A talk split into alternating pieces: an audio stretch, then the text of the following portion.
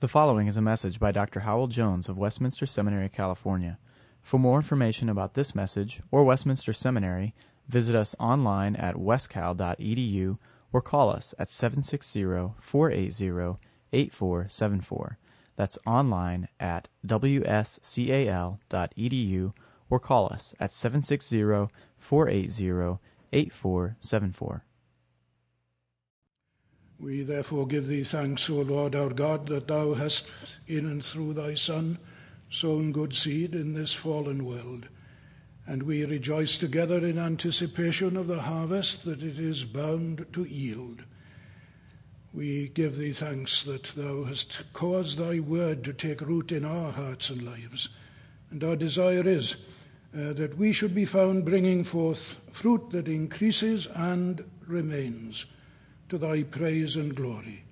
And we pray that this might be so for all who name the name of Jesus Christ in sincerity all round the earth, and thou wilt extend his kingdom and gather to him all for whom he died, that innumerable company. And we pray that even this day that goal might be furthered.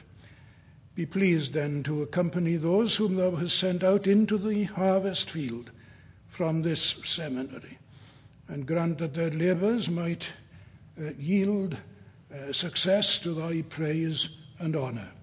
We commit to thee those who stand in need of thy help, comfort and strength, and guidance and direction. And we pray for those who are seriously unwell at this time, that thou wilt draw near to them and bless them. Remember thy suffering church throughout the earth, and grant that with full assurance of faith, we might look forward to the coming again from heaven of our Lord and Saviour Jesus Christ. Increase within us that confident expectation and enable us to wait with endurance as we serve Him. Give us then thine aid as we look into thy word. Pardon our sins for Jesus' sake. Amen. Be seated, please. Will you turn with me to the 27th chapter of the book of the prophet Isaiah. Isaiah chapter 27, and reading from the second verse of the chapter to its conclusion. Isaiah chapter 27, verse 2. Let us hear the word of God. In that day, a pleasant vineyard, sing of it. I, the Lord, am its keeper. Every moment I water it, lest anyone punish it. I keep it night and day. I have no wrath. Would that I had thorns and briers to battle. I would march against them. I would burn them up together. Or let them lay hold of my protection. Let them make peace with me. Let them make peace with me. In days to come, Jacob shall take root, Israel shall blossom and put forth shoots, and fill the whole world with fruit. Has he struck them? Has he struck those who struck them? Or have they been slain as their slayers were slain? Measure by measure, by exile, you contended with them. He removed them with his fierce breath in the day of the east wind. Therefore, by this the guilt of Jacob will be atoned for, and this will be the full fruit of the removal of his sin. When he makes all the stones of the altars like chalk stones crushed to pieces, no Asherim or incense altars will remain standing, for the fortified city is solitary a habitation deserted and forsaken like the wilderness. There the calf grazes. There it lies down and strips its branches. When its boughs are dry, they are broken. Women come and make a fire of them. For this is a people without discernment. Therefore, he who made them will not have compassion on them. He who formed them will show them no favor. In that day, from the river Euphrates to the brook of Egypt, the Lord will thresh out the grain, and you will be gleaned one by one, O people of Israel. And in that day, a great trumpet will be blown, and those who were lost in the land of Assyria, and those who were driven out to the land of Egypt, will come and worship the Lord on the holy mountain at Jerusalem. May God bless to us His word. With these statements, this section of the prophecy of Isaiah comes to a conclusion. And it is indeed a complicated passage. You've only to look at the translations of it uh, to see from the variants that are employed, both of single words and of words in association, that real textual difficulties as well as interpretive uncertainties have to be encountered in considering this passage.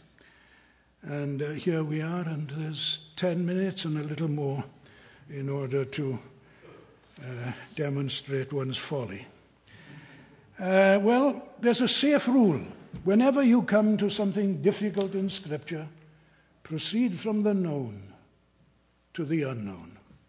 Get some sort of solid ground under your feet and planks for your thinking in your mind. And we're able to do that without any difficulty or disagreement, aren't we? Isaiah 24 through 27, called Isaiah's Apocalypse, his audio visual of the end of all things. When the Lord will come himself to save his people and to judge their foes. We've seen how that is anticipated in praise by the remnant of his people in the songs that are recorded in this particular section 25 and 26. But then we also saw last time how prayer is also appropriate in view of the coming end. And we have supplications made on account of the need and the weakness and the sense of shame and failure of that remnant.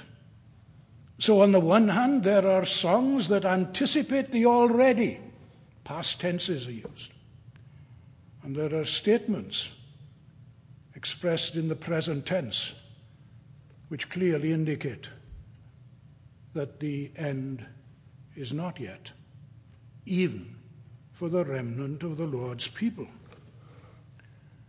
And we borrowed a statement from the verses that we've just read to help us with the difficult section in chapter 26, namely that the Lord keeps his people.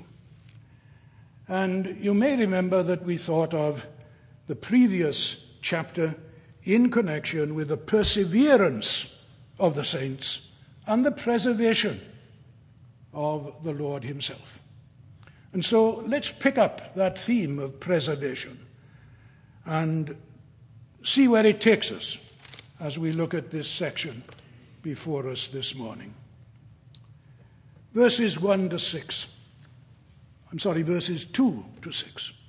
Clearly strike this note of preservation. I, the Lord, am its keeper. I keep it night and day. And what is referred to is not a city as previously, but a vineyard. And vineyard, of course, in Isaiah, inevitably, doesn't it? Brings to mind chapter 5, that vineyard that the Lord planted, cared for, watched over, and yet brought forth wild grapes. But here is a vineyard that is in clear contrast to that. This is pleasant. It is either beautiful or it is full of grapes that yield red wine. One of the difficulties in the text. But the keeper defends it, tends it night and day. And not only that, he does so ready to leap into action against any assault or incursion made upon it. He's almost half waiting, hoping that briars and thorns might try to invade this vineyard in order that he might seize them and burn them all together. What a difference to Isaiah 5, where he calls for the briars and the thorns to invade the vineyard, to make it desolate and totally unproductive. He's on the lookout then for any opposition, and yet not with implacable hostility, because he says, with regard to these would be invaders, would that they would not invade, but would that they be reconciled. Or that they would make peace with me, make peace. And you remember that thou wilt keep him in peace, peace from the previous chapter? That repetition is here repeated again, but now not with reference to the believing remnant, now with reference to those who are the opponents of the Lord and his gospel and his people. If they would only submit and make peace, they would find a ready welcome from him as well. And he says, They will come. There's no word for days in chapter 27, verse 6. You'd almost translate, but it wouldn't be, it wouldn't be um, an intelligible way of doing it. Coming ones. Jacob will take root. Israel will blossom and put forth shoots and fill the whole world with fruit. Those whom he invites will come. And this will be a vineyard that will fill the world with the fruit of God's grace and mercy. In the middle of this, he says, I have no wrath. That's a surprising statement, isn't it? Particularly when you call to mind Isaiah 5 and the way in which judgment is threatened against this vineyard. But now it seems that these are spared, and they're not only spared, they're made productive and fruitful and a blessing and a benefit to the whole world. What's happened? How is that possible?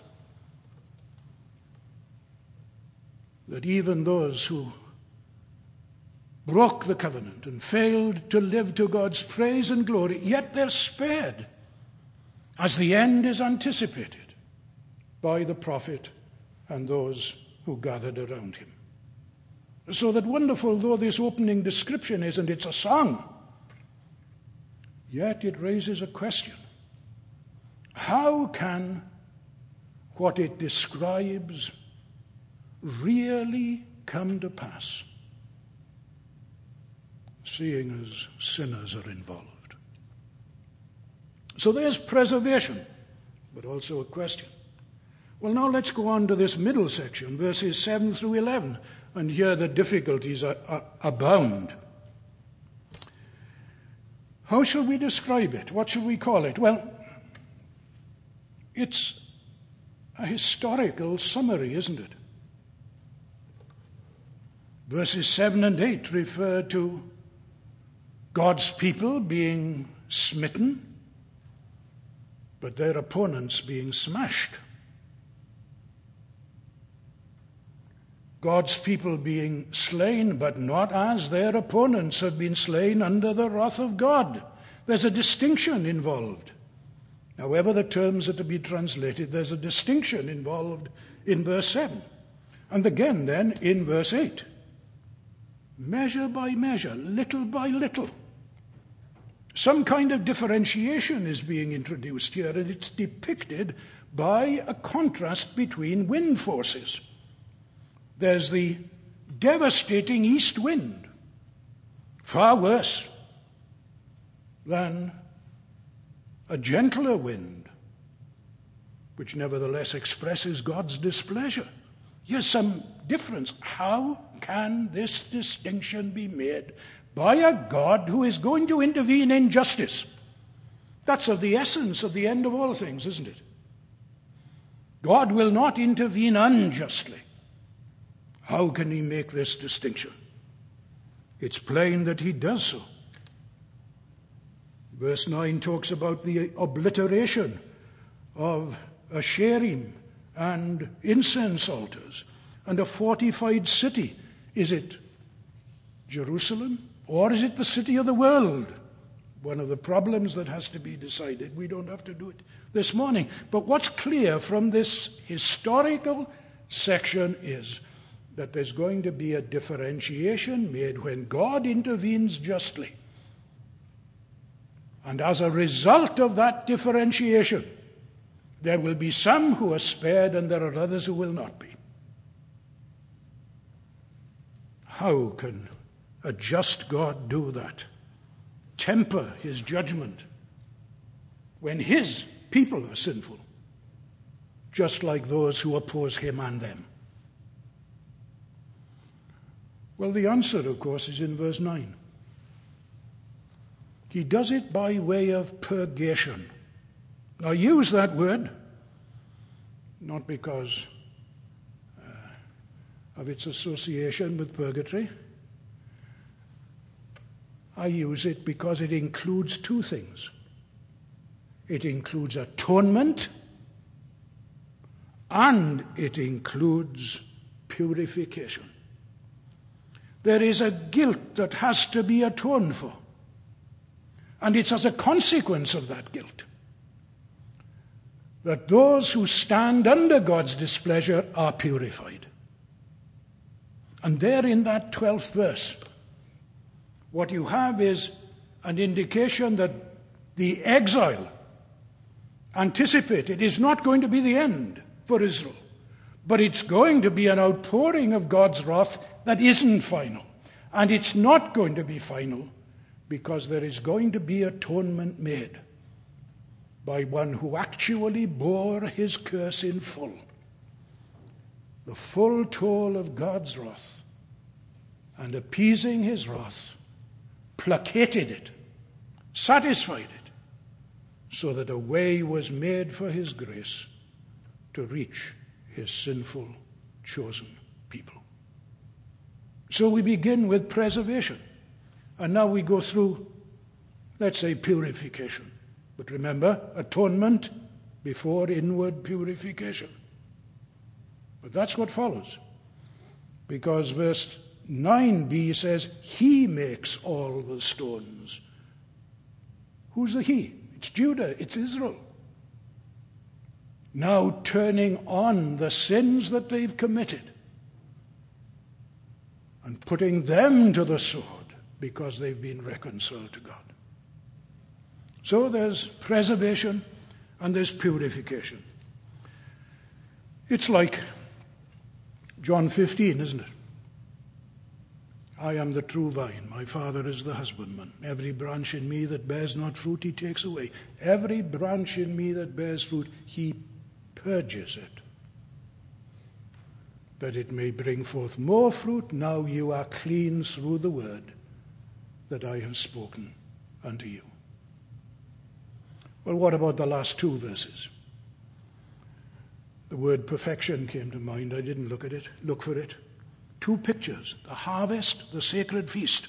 Two groups of people the Jews and the Gentiles from Assyria through to Egypt, and those who are perishing in Assyria through to Egypt. God's and his people's enemies, they're going to be gathered too. And on the one hand, there's going to be a great harvest of the remnant of his covenant people as they are gathered one by one. However, we think of the future of Israel, there's no future for any Jew apart from the death of the mediator. And any and every Jew reclaimed is brought into the church of the Lord Jesus Christ. But not only they, there are other sheep, not of that fold. And they are going to be brought too. They're, they will hear this great trumpet blast that brings them, that announces to them the day of Jubilee, the beginning of a year of rest, a year of plenty a Sabbath in fellowship with God that is an antitype of heaven to come. That's the picture that we have here. And you see that to call this apocalyptic isn't accurate if we think that here we have apocalyptic thinking. It's not apocalyptic thinking. Apocalyptic thinking disdains history, doesn't it? Prophecy is connected with history because what God speaks, He works out in time and space, in actual events. And throughout history, what He did with Israel was to judge it and yet deliver it. And what He's done with the church is the same. Until that day when He will come finally and it will be harvest home and it will be the endless Sabbath of everlasting bliss. That's what Isaiah anticipates. That's what we are to anticipate. And meanwhile, we're to sing it. And yet we're to pray in the light of it. Thy kingdom come, for thine is the kingdom, the power and the glory, forever and ever. Amen. Let us pray. Be pleased, O Lord our God, to receive our thanks for this great plan that thou hast settled from all eternity. And we rejoice that nothing can stand in, its, in the way of its complete and total accomplishment. Because Jesus Christ stood in the place of each of his people and bore the wrath that they deserved and provided the obedience that they could never provide. And in him we are safe, delivered from the wrath, admitted to heaven, made thy children and people. We pray that that great purpose might be advanced significantly, evidently, universally. For his sake, Amen. Copyright Westminster Seminary, California. All rights reserved. You are permitted to reproduce and distribute this material in any format, provided that you do not alter the wording in any way and that you do not charge a fee beyond the cost of reproduction. For web posting, a link to this document on our website is preferred.